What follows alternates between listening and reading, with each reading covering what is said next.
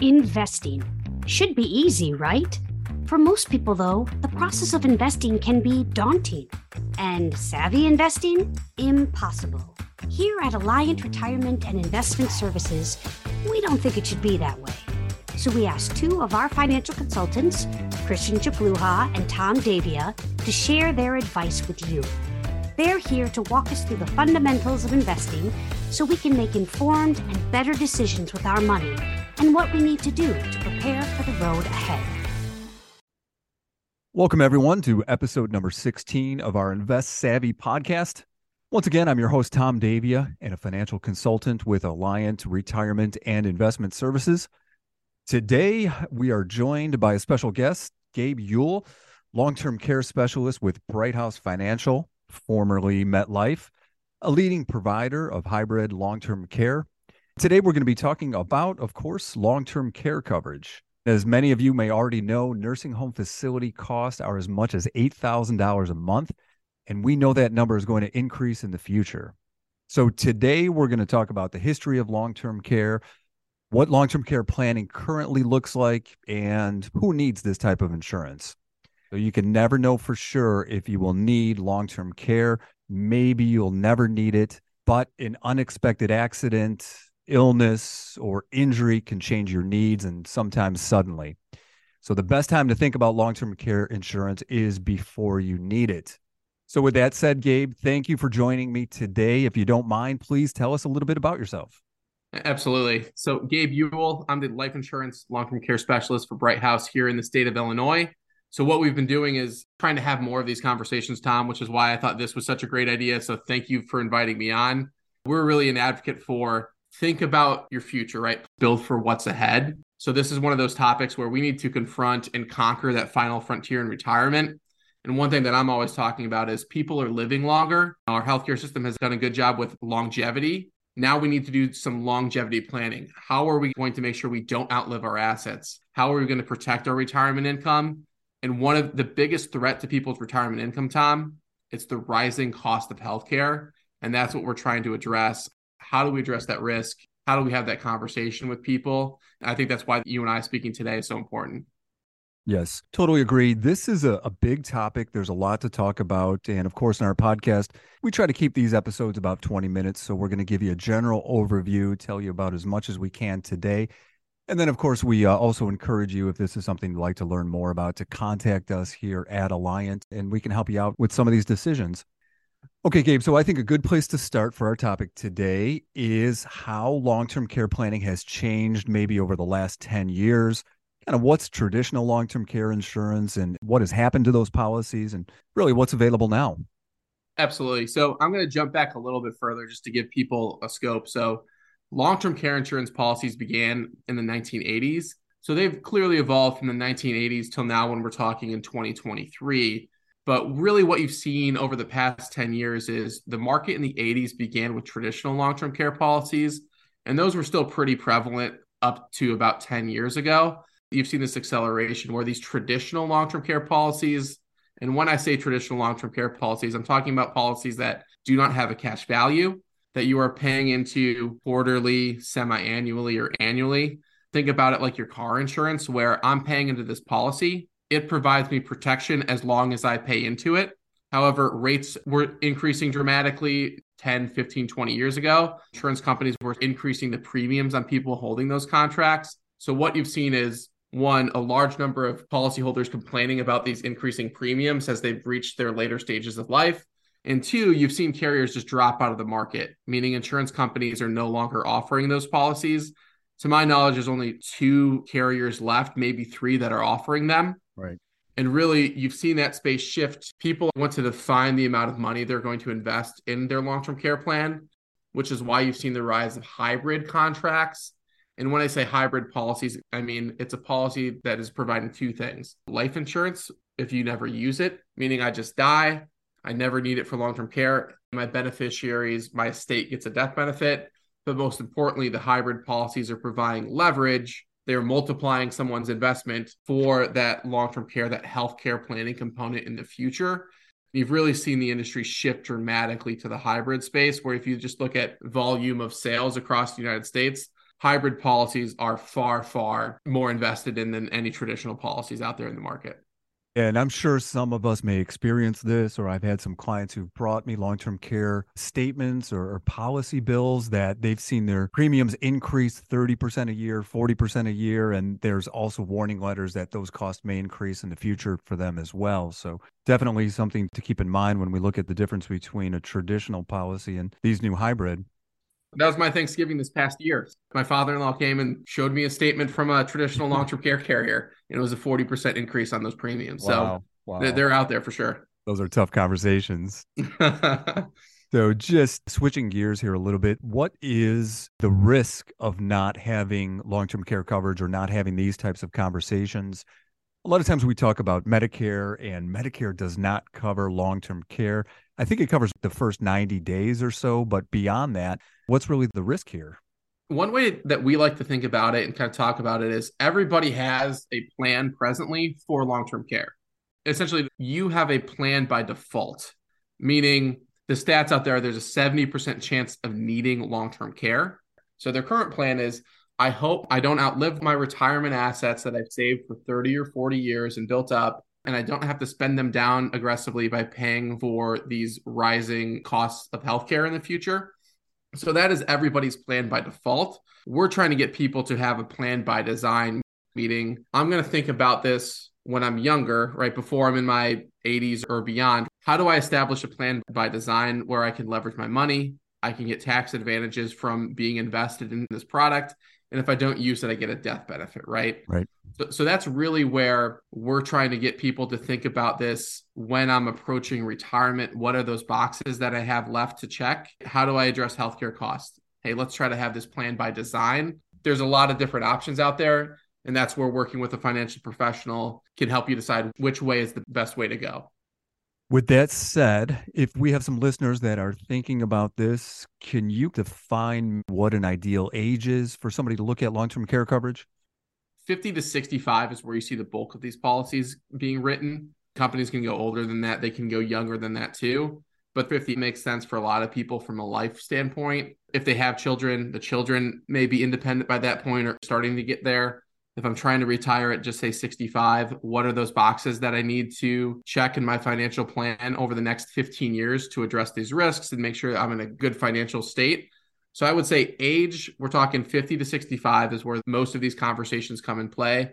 Also, the younger you are, these policies do require underwriting.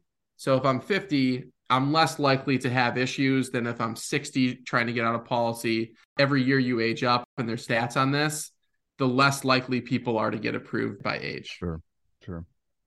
We talked about default versus design. So we obviously want to be in the design category. Yes. We know our ages. We know that between 50 and 65 is an ideal age to look at something like this.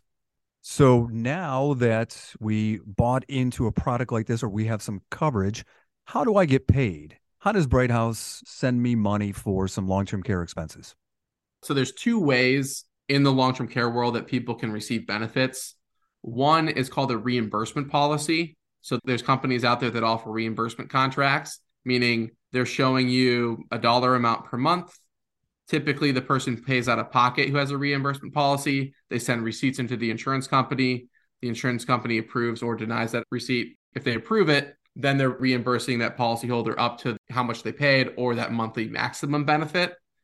The other way, and you're starting to see this become more prevalent, and this is what Brighthouse does, but it's called indemnity benefit or cash indemnity benefit, meaning you have your monthly maximum benefit, you qualify, you satisfy it in elimination period if the policy happens to have one. That company is just going to simply send you a check for the monthly maximum benefit, regardless of how much you're spending. If you're spending over the monthly benefit from the policy, you can get up to the monthly maximum. If you're spending under, you can still get that policy maximum as well. People have been gravitating more and more towards those indemnity benefit designs because it comes to them as cash. They do not have to send receipts into the insurance company showing how it's been approved. And if I'm underspending that monthly benefit, you still get the full policy dollars sent to your bank account. So you can essentially bank whatever you're not spending in case those expenses accelerate as conditions change over time. Sounds like a lot of positives for having the discussion about receipt versus indemnity. Agreed. I mean, people should definitely know what they're signing up for, right? So make sure, hey, if I'm going reimbursement, I understand what that means and I'm comfortable with it. If I'm going cash indemnity, I understand what that means and you're comfortable going with it as well. And again, these are bigger conversations. This is something that we can help discuss with you, help you to make that decision for what's appropriate for your specific needs. Gabe, before receipt or indemnity, how does somebody qualify for payments? I think we call it ADLs or activities of daily living. So, in the hybrid model or traditional long term care policies, even life insurance policies with the death benefit, the qualifications have become fairly industry standard, but definitely make sure you read your specific policy language. Typically, the qualifiers are somebody is unable to perform two of the six activities of daily living. You may hear them referred to as ADLs. But what those are are bathing, dressing, eating, continence, transferring, and toileting. So if something happened, hey, I fall over, I break some bones, this person would go to their healthcare provider with the claim form from their insurance carrier and then have their healthcare professional say they're unable to perform two of those six activities of daily living. You send that into the insurance company, and that's going to start your claim process. The other way would be if someone is diagnosed with some sort of cognitive impairment, like dementia. There's 200 plus forms of dementia, Alzheimer's being one of them. But that's the other way to qualify. So you are diagnosed with dementia, your doctor signs the claim form, you send that form to an insurance company. That's going to trigger claim and benefits being paid out from the policy as well. Gotcha. So it could be both. You could have an ADL trigger and a cognitive trigger, or one or the other to turn on these policies typically. All right. So we talked about activities of daily living, a little bit of cognitive ailments. What if we back up for a moment? I know you mentioned already underwriting. What does underwriting look like? Is there something that I could kind of say to myself, well, I fall into this category. I shouldn't even have this conversation? Or where's a good place to start there? So, underwriting, the one thing I would stress is companies do not say yes to everyone who applies for a hybrid policy or a traditional long term care policy there's definitely qualification and health standards that need to be met. So one thing I would say, work with your financial professional, right? Every company has what's called a pre-qualification checklist, which is they're trying to screen people out where if there's any immediate known issue that might disqualify somebody, you know, hopefully we're not having them apply if, if they're going to be declined. But underwriting really across the board has been transitioned to what's called streamlined underwriting or simplified underwriting. So, you know, I always tell the story, Tom, about when I graduated from college, my dad had co-signed for some loans and was paranoid about 22 year old Gabe dying and then him having to pay all my college loans. So he got a life insurance policy on me. It took several months to issue. Yep. Lady came and weighed me, paramed exam, all that stuff. Now we're talking about people that are in their 50s or 60s, right? If we're talking that target market, and it's simplified underwriting, meaning it's going to be a phone call. At worst, they're going to have to pull medical records, and then the company is going to say yes or no to you depending on age, add a cognitive screen to that as well, and depending on company too. But really, you're talking about can I spend an hour tops either filling out that medical information over a phone call, doing a cognitive screen, and then the insurance company will do the rest of the work for you and then say yes or no to coverage. So it's really about setting aside that time. Do I have an hour to dedicate to this protection? And then hopefully we get that yes, or the client gets the yes at the end of the day. Right. Right. And I'd share with everyone too, when we're talking about underwriting, Gabe mentioned pre qualification checklists. So I did have clients that went through this process. They didn't have anything that would trigger any additional medical underwriting or medical records, but we went through the underwriting Gabe. I would say it probably took 24 to 48 hours to get a response back once that application was filled out and submitted. And again, when you say simplified, I just want to let everyone know there was no paramed exams. There was nobody that came out to the house. There was no blood taken, anything like that. So it is a pretty easy process unless we have to dig a little bit deeper and ask some more questions as well. Exactly right. We're trying to eliminate those objections. The easier we can make it for people to get these policies, hopefully, the more people that will pursue coverage. Let me ask you I have uh, homeowners insurance. I do not want my home to burn down. I have car insurance. I do not want to crash my car. We have all types of insurance like that. With this long term care insurance, I don't want to go into a nursing home. I want to cover that risk. I want to sell it to Brighthouse so I don't have to worry about the risk out of my financial plan. But with that said, I don't want to use it. So what if I don't use it? What if I die? What if I want the money back out? What other provisions are available to me in this program or this policy? So Brighthouse specifically, let's say you don't use the policy and you pass away without ever accessing the long-term care component of the contract. Hybrid policies like what Brighthouse offers have a death benefit. Your beneficiaries will get the death benefit and then the policy will be over. The other strategy, and it depends on the company, right? Some companies have the ability to redeem your premium and that gets graduated out over the years in terms of it starts lower than over the years of holding the policy. You could eventually get 100% return of premium. Brighthouse is a little bit different where it's a cash value. So, what is the cash value of your policy if you ever want to exit? But every company, at least in the hybrid space, is going to have some sort of ability to redeem your money out of the policy if you choose to walk away at some point. I would say if you look at the industry, sub 1% of people are ever redeeming a policy like this because there's just so much value in there. The longer you hold it, that long term care benefit is growing for you. It just doesn't make sense to redeem the longer and longer we hold these contracts. Right. Again, it's a big topic. I have two more things that I want to hit on before we kind of wrap this up today. So I'm going to give you both at once, and then you can give us your thoughts on these. Sometimes we hear about policies available at work, maybe group policies. Is there anything you could discuss about that? Anything to tell us to look out for or consider when looking at group policies through work? And then the last thing mandated long term care coverage. I know the state of Washington recently enacted, or they tried to enact back in January of 22, requiring everybody to have private long term care coverage. Otherwise, they're going to force it through a state program. Can you just touch on those real quick? Group policies at work and what's going on on the state level? Absolutely. So I'll start with group policies. I've seen group policies through a private employer. I've also seen group policies for people that are employed with the federal government. I think it's worth looking. What are those benefits? Is it competitive? What are you paying it to them? What does it look like when it's imported? Imported means I've now left that employer. I can take that benefit with me. What are those costs?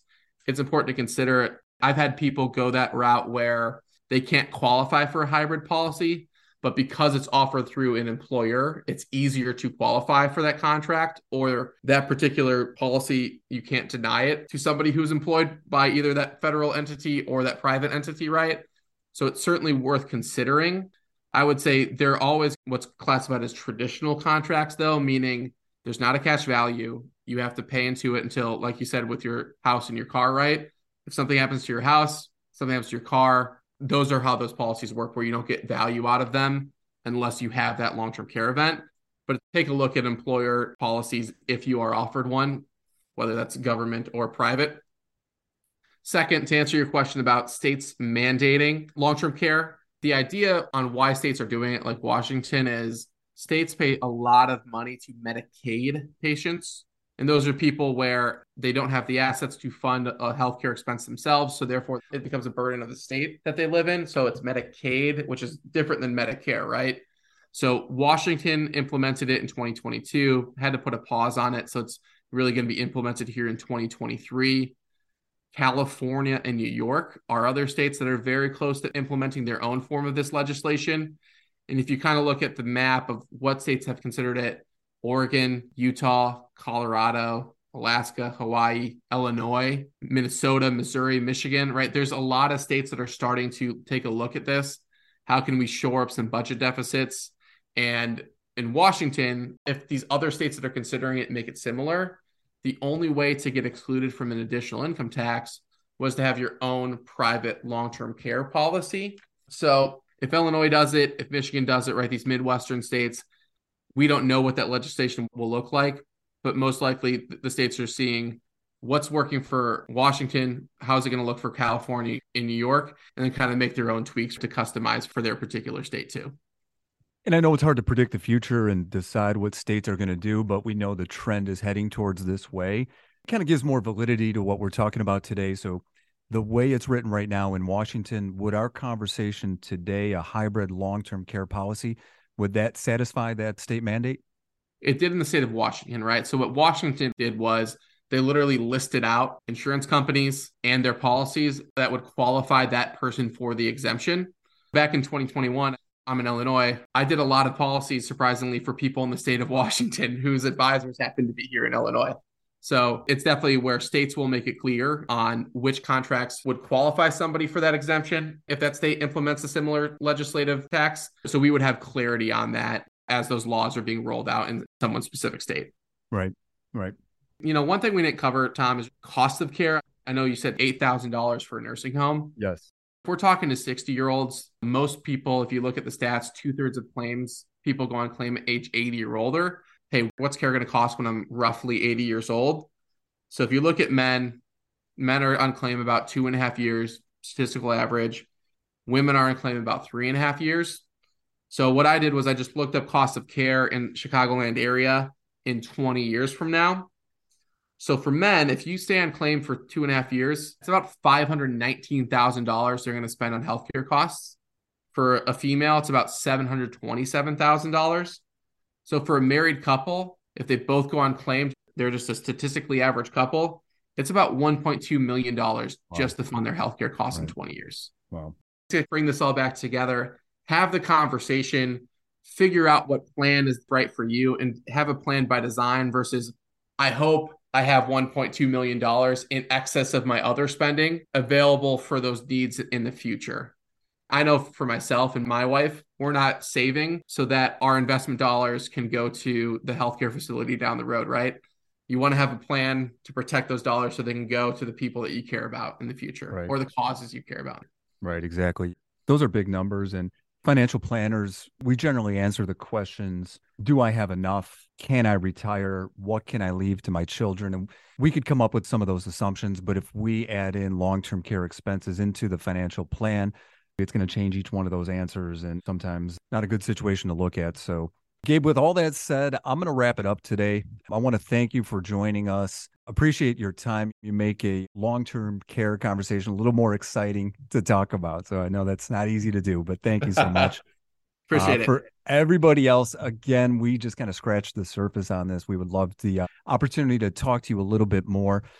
I think if you look at what we talked about today, planning for the possibility of long term care gives you the time to learn about available options and what they cost. And it also allows you to make important decisions while you're still able to make those decisions. And that's why we're here.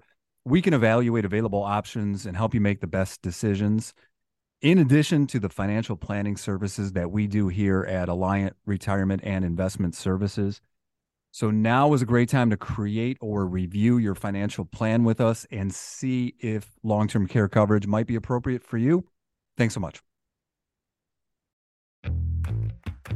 Thank you for listening to Invest Savvy Advice You Need to Know. To learn more about our hosts, Kristen Chapluha and Tom Davia, and the team at Alliant Retirement and Investment Services, please visit our website at aris.alliantcreditunion.com. If you have questions for our hosts, you can submit them through our website or email investment services at alliantcreditunion.com. Christian Chapluha and Thomas Davia are registered representatives with, and securities and advisory services are offered through LPL Financial, a registered investment advisor and broker dealer. Member FINRA SIPC SIPC. Insurance products are offered through LPL or its licensed affiliates. Alliant Credit Union and Alliant Retirement and Investment Services, ARIS, are not registered as a broker dealer or investment advisor. Registered representatives of LPL offer products and services using ARIS and may also be employees of Alliant Credit Union. These products and services are being offered through LPL or its affiliates,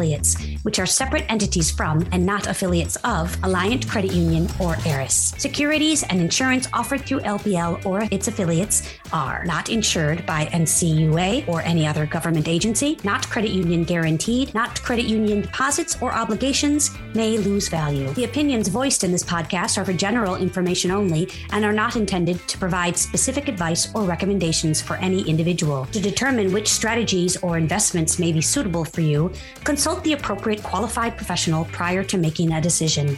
Investing involves risk, including the potential loss of principal. No investment strategy can guarantee a profit or protect against loss. Neither LPL Financial nor its registered representatives offer tax or legal advice.